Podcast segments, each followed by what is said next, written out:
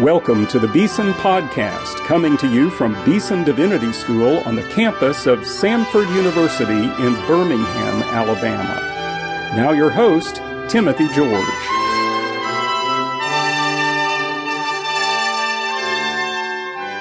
Welcome to today's Beeson Podcast.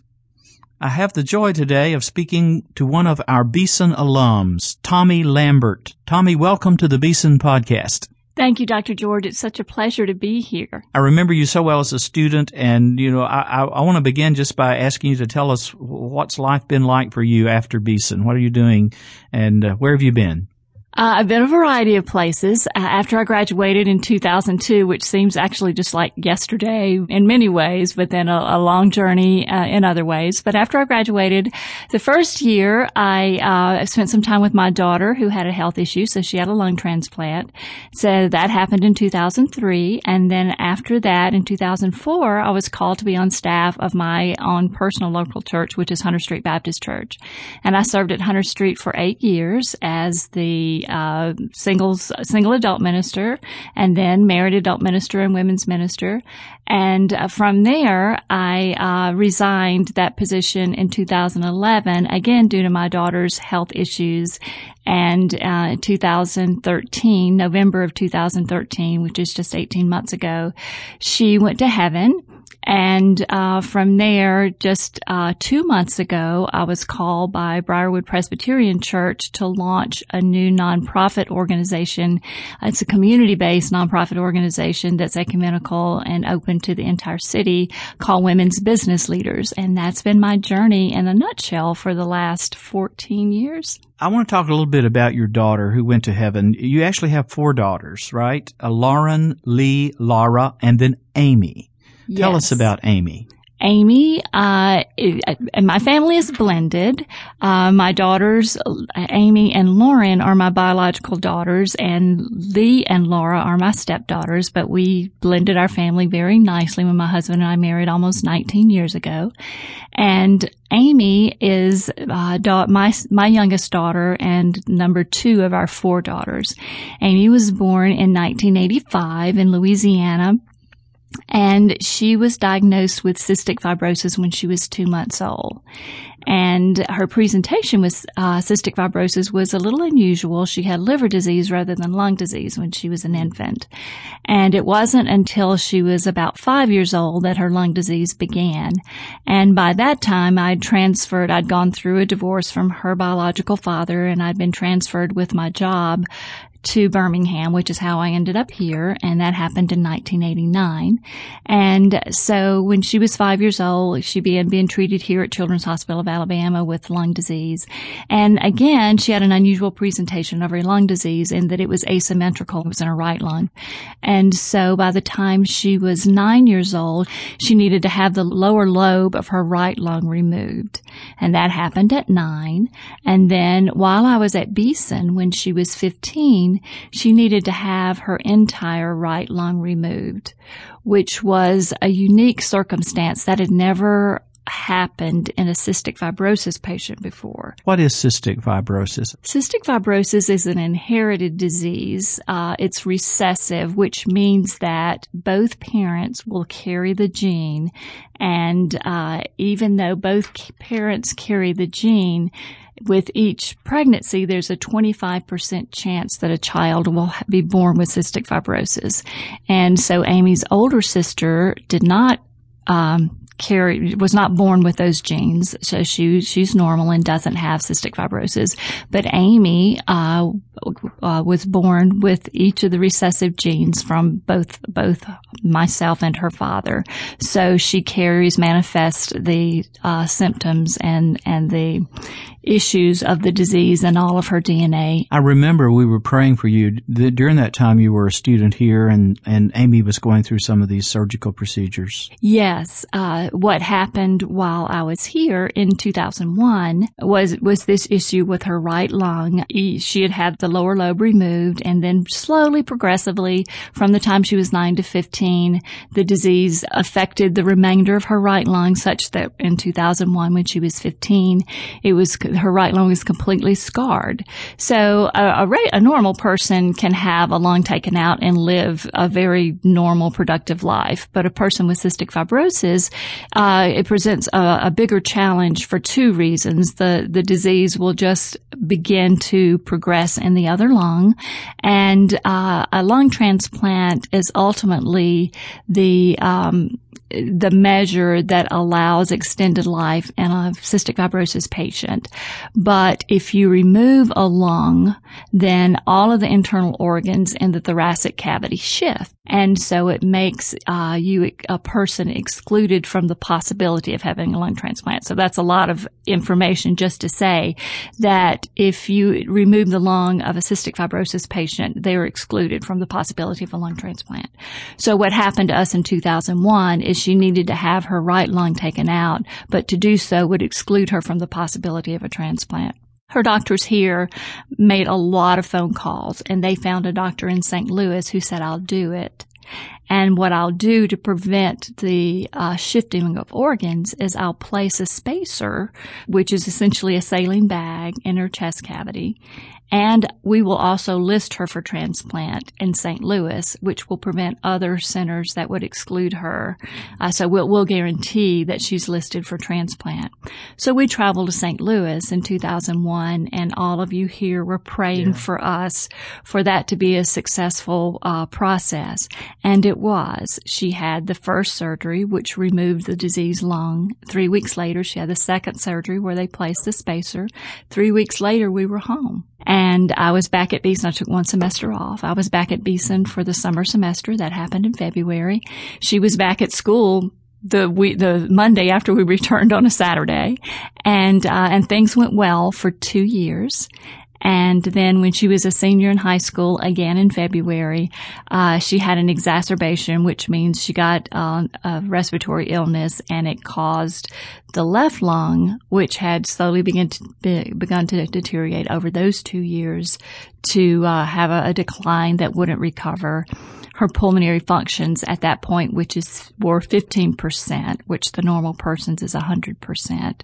So at that point, we knew it was time for her to have the transplant. Now, when did she go to heaven? It was November 1st, 2013. Okay. So a couple of years ago.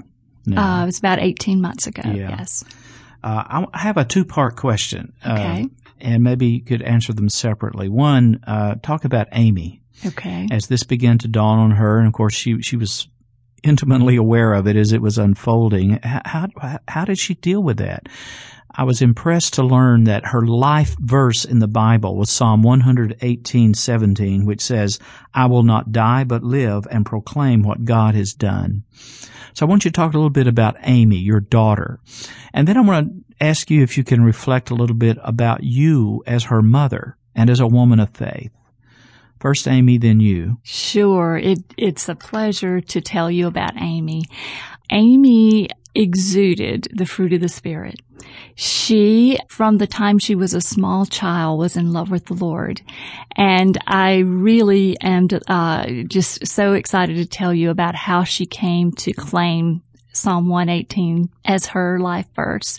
We were lying in bed when she was 9 years old, and I was reading her Psalm 118, and I really wanted to get to verse 24. This is the day that the Lord has made. Let us rejoice and be glad in it. And so we were reading through it, but we were actually just in our Bible study reading through the Psalms. But when we got to 118, I'm thinking, oh, she's going to really love verse 24.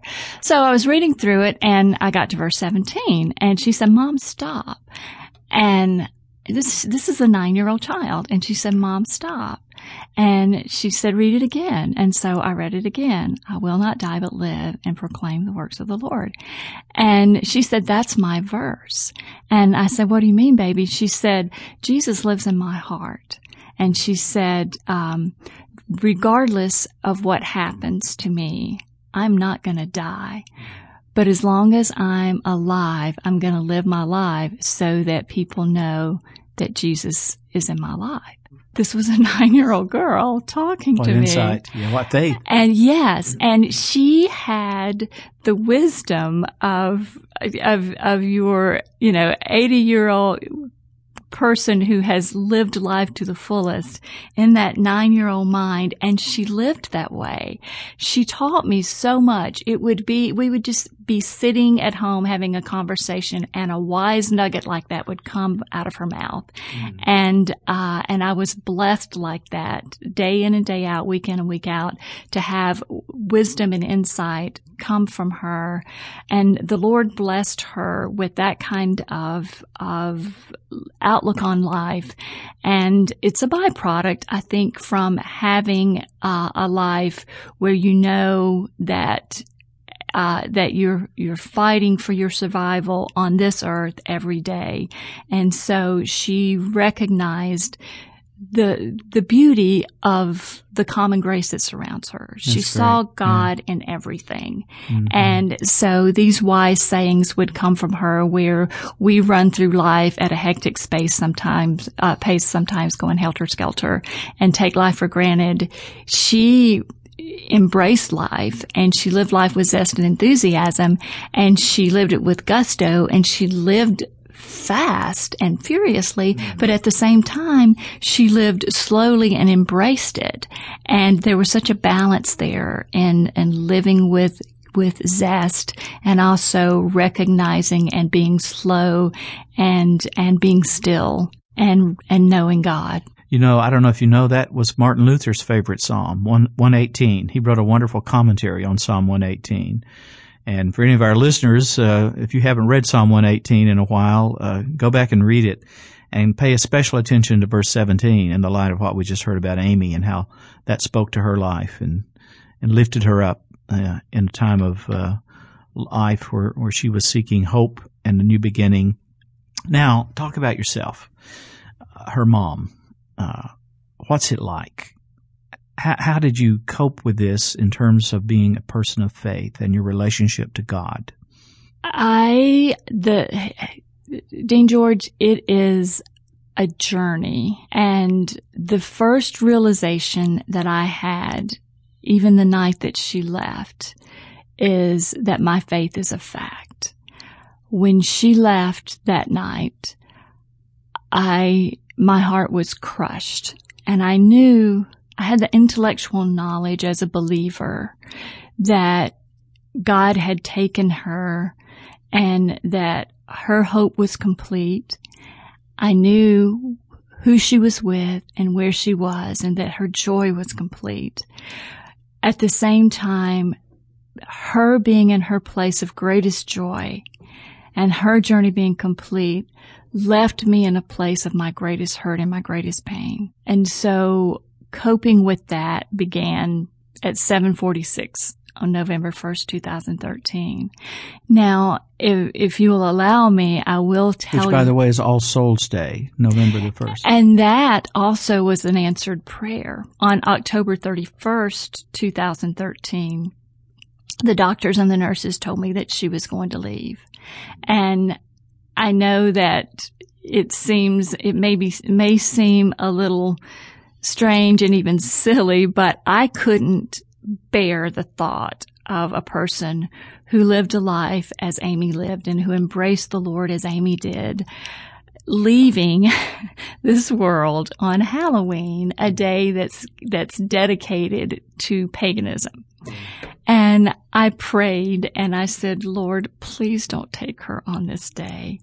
My heart was so broken, and I had been praying for him somehow to let her stay with us.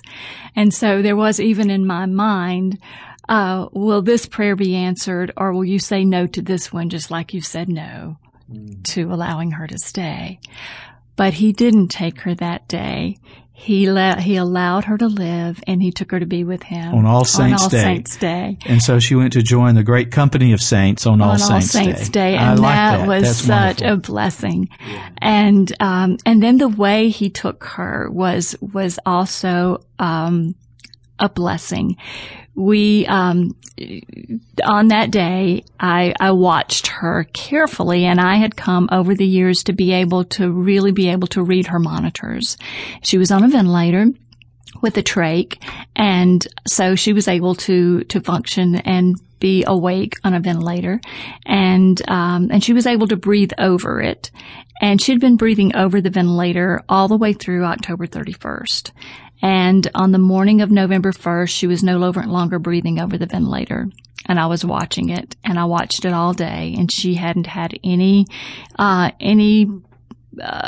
connection with the ventilator, and she hadn't had any breaths with the ventilator.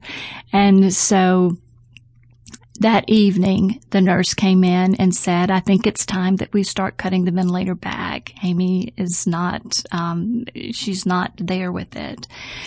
And so I said, I think you're right. And so they had also told me that because she had normal vital signs, that once they turned the ventilator off, she would actually remain alive with normal vital signs, and her vital signs would slowly decrease until she left, and that would take a couple of hours. And so they started turning her vent down, and they turned it down from 30 breaths a minute to 15 breaths a minute, which is normal breathing, and she didn't respond, and they left it there for some few minutes, and then they turned it down to 5 breaths a minute, and she still didn't respond. Her favorite hymn is the new hymn, Revelation Song, and I asked my husband to get her iPad and turn it on and play Revelation Song. And he did. He brought it over to the bed. I was in the bed with her. She was in my arms. I was holding her hand. And as soon as he turned on Revelation Song, her breathing started. And she started breathing 15 times a minute. And she began to squeeze my hand. And she was squeezing my hand to the rhythm of the music. And I started singing in her ear. And in my mind, I was praying, oh, Lord, are you giving her back to me? And I thought that she was coming back. And so the song, and we all know that are familiar with the song, know that the words of the song come from the verses in Revelation where the saints are around the throne, saints in heaven are around the throne, praising the Lord, saying, holy, holy, holy is the Lord God Almighty, who was and is to come. And we were praising the Lord in that way through that song. And so Amy is praising him, squeezing my hand as the song is being sung, and she's breathing. And the last measure of the song, my husband said, she's gone. And I looked up. She was flatlined. So God walked her from praising him with the saints around the throne here to praising him with the saints around the throne in heaven. Her nurses that were there, and she was surrounded by nurses. She was so well loved in the medical intensive care unit.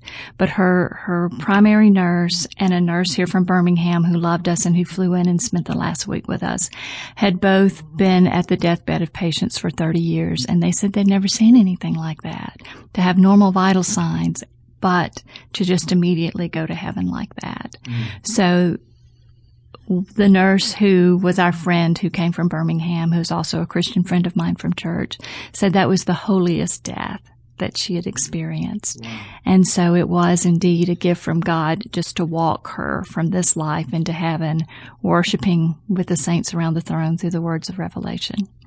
I'm speaking with Tommy Lambert. She's a graduate of Beeson Divinity School. She's the founder, the director of the Women's Business Leaders, Birmingham-based ministry for women. We're going to talk about that in a minute, but I just want to thank you for sharing this deep personal story, the courage that you show in doing that, to think through it again and to share with us some of the highs and lows of this very dark but very meaningful experience of your own daughter. And you know, people are listening to this who go through all kinds of experiences, and I wonder if you would have a word to say to somebody. There's no experience like your daughter. That was unique. But there are people who face life crises all the time like this, people of faith. Can you say a word to them that will maybe help them, give them some hope in this kind of time? I would say that God is there, Dean George. When Amy left, I was aware that I had faith, and that was my comfort because my heart was crushed. And so I started quoting the verse with Job, though you slay me, still I will hope in you. And then I started thinking, I mean, the very word crushed was in my mind. And I started thinking about the verse in Isaiah where it delighted the Father to crush the Son. And I thought, I can't comprehend that because I could never be delighted at Amy leaving because my heart is so crushed for her to be away from me now on this earth forever. Mm-hmm. The only way I will see her is with my passing into heaven. Mm-hmm.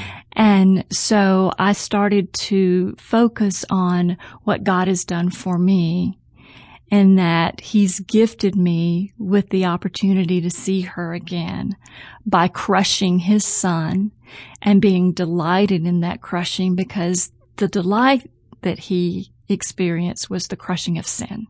Mm.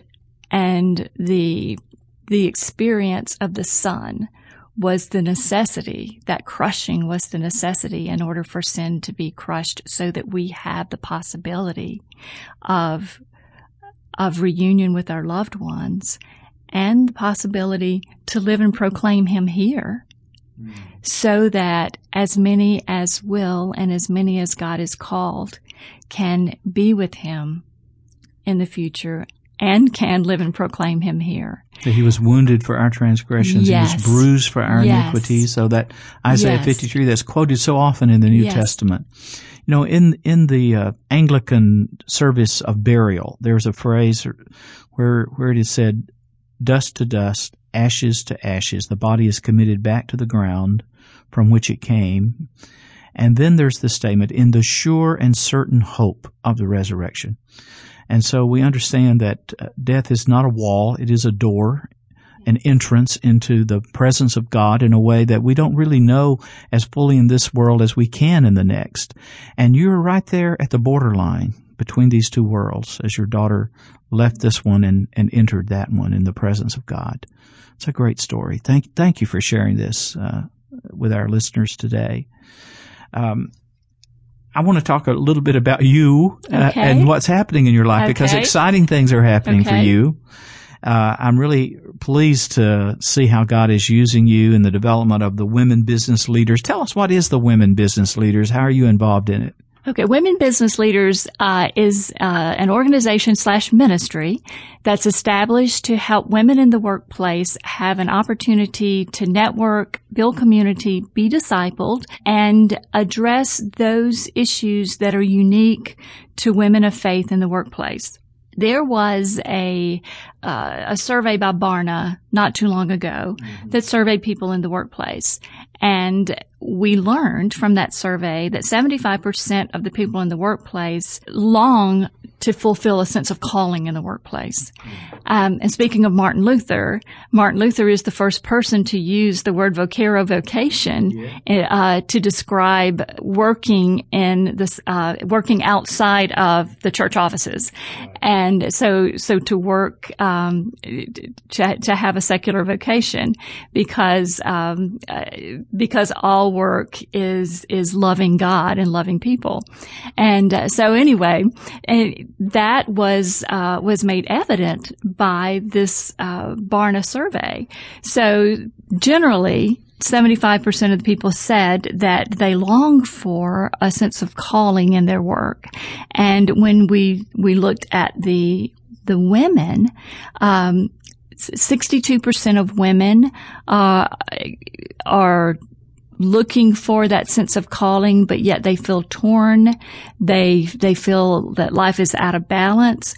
Almost 50% of women feel like their local churches aren't addressing their needs as working women, and it gets to be a higher percent than that if they're working women with children.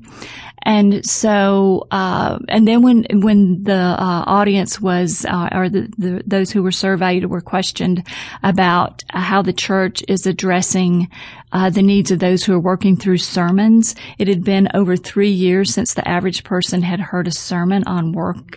So we hear sermons on spiritual disciplines and evangelism and a variety of other topics, but the topic of work is not typically addressed in our sermons and from the pulpit. So it seems that a gap in the local church is addressing work and vocation. So what we hope to do with Women Business Leaders is to provide a place to come alongside the church and help women who are in vocations address those unique needs that they have as women in the workplace and to form community and disciple. And you'll do this through conferences, through networking, through resource providing? The entry point is most first Saturdays we have a brunch or a breakfast, and that allows women to come in and experience Women Business Leaders. The first 30 minutes of our breakfast is just the opportunity to make friends, to visit, to say hello, to connect, to network.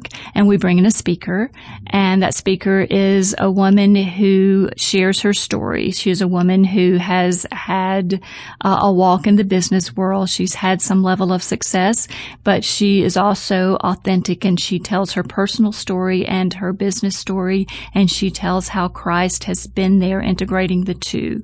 And so the women are able to see that work and life is a mosaic, and it's a tapestry, and it's knitted together, and they're not compartmentalized. And then our speaker opens herself up to Q&A, and they're able to ask her anything that they want to ask.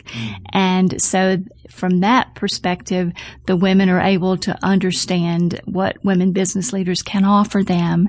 And then from there, we are working on the ministry model where we will have discipleship classes and newsletters, and also more workshops, a variety of other learning opportunities for women to go deeper than those entry-level speaking. Sure. So wonderful ministry of encouragement, networking, and I wish you every blessing with it. That's Thank a great you. Calling, Thank and you. You're perfect to lead this, too. I think God has gifted you uniquely with that kind of relational skill and vision for this. You also have a new website. I want you to talk a little bit about blog.liveandproclaim.com. What is that blog, liveandproclaim.com? I will tell you a bit about that. When Amy left and I started seeking the Lord for his comfort, of course, her verse was an integral part of leading me through those dark hours.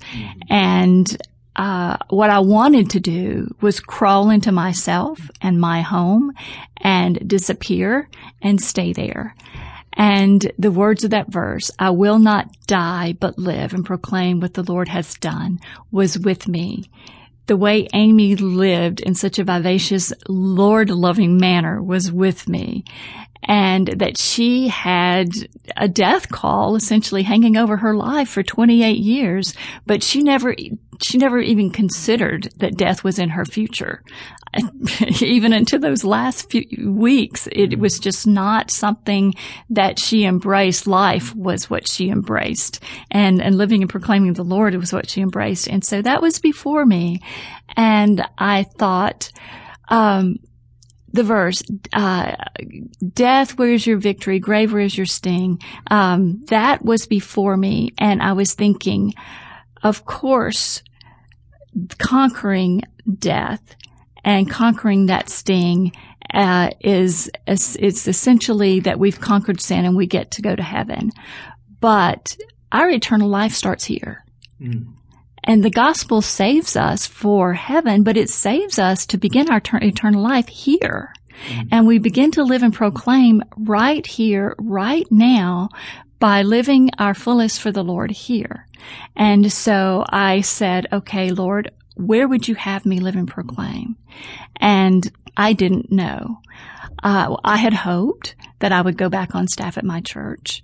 I loved the service that I had had at Hunter Street. I'd been a member at Hunter Street for 20 years. I'd been on staff there for 8 years prior to Amy being sick. The idea of going back to Hunter Street gave me a sense of comfort. I thought that that would be very healing for me, but the Lord said no, that I had been gone for 3 years. The responsibilities that I had been disseminated in other places. The church, my life had gone in a different way caring for Amy, and the church obviously needed to move in different directions with the ministries that I'd been responsible for.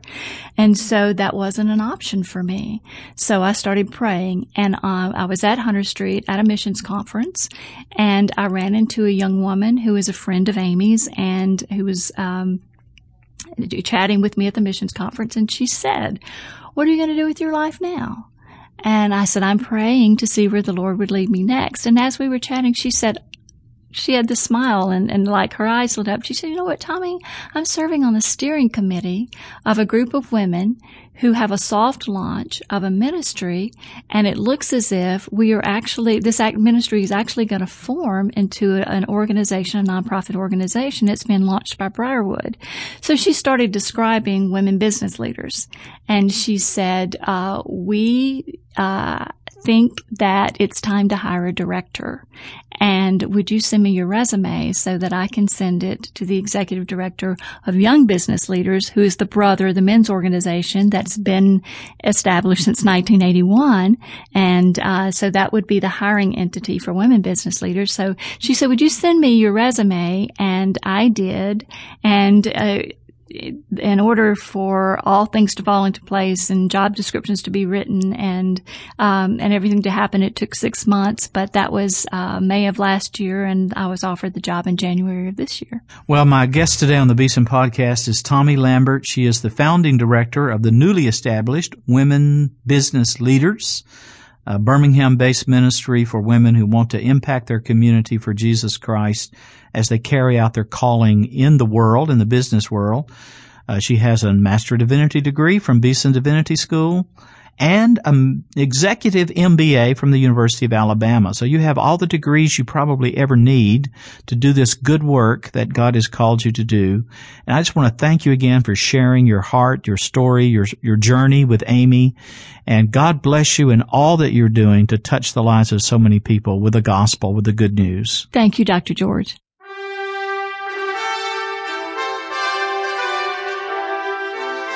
You've been listening to the Beeson Podcast with host Timothy George. You can subscribe to the Beeson Podcast at our website, beesondivinity.com. Beeson Divinity School is an interdenominational evangelical divinity school training men and women in the service of Jesus Christ. We pray that this podcast will aid and encourage your work, and we hope you will listen to each upcoming edition of the Beeson Podcast.